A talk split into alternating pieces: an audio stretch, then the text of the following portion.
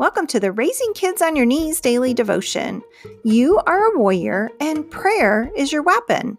I'm here to help you step up your spiritual parenting by sharing the word and asking the hard questions. So join me, Tina Smith, for only a couple minutes of your time to raise the bar in your spiritual parenting. Today is Friday, May 10th, 2019, and we are talking and praying about the Proverbs 31 mom this week.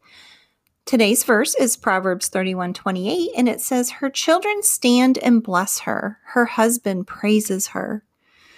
This is the ultimate goal of the Proverbs 31 mom for her children to stand and bless her, and her husband to praise her.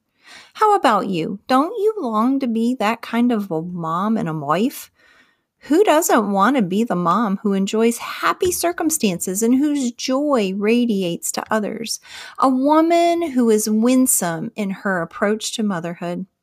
A woman who is honored by those who know her best, the people she lives with on a daily basis. These are the rewards of our right choices, my friends. As we celebrate moms on Sunday, let's reflect on our own journey of motherhood and commit to take the steps that we've talked about this week to becoming a Proverbs 31 mom. Here's something to ponder today. Are you willing to do whatever it takes to be a Proverbs 31 mom?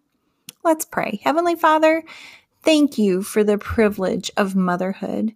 Grant me a desire to walk in such a way that my children and my husband are proud of me. In Jesus' name, amen.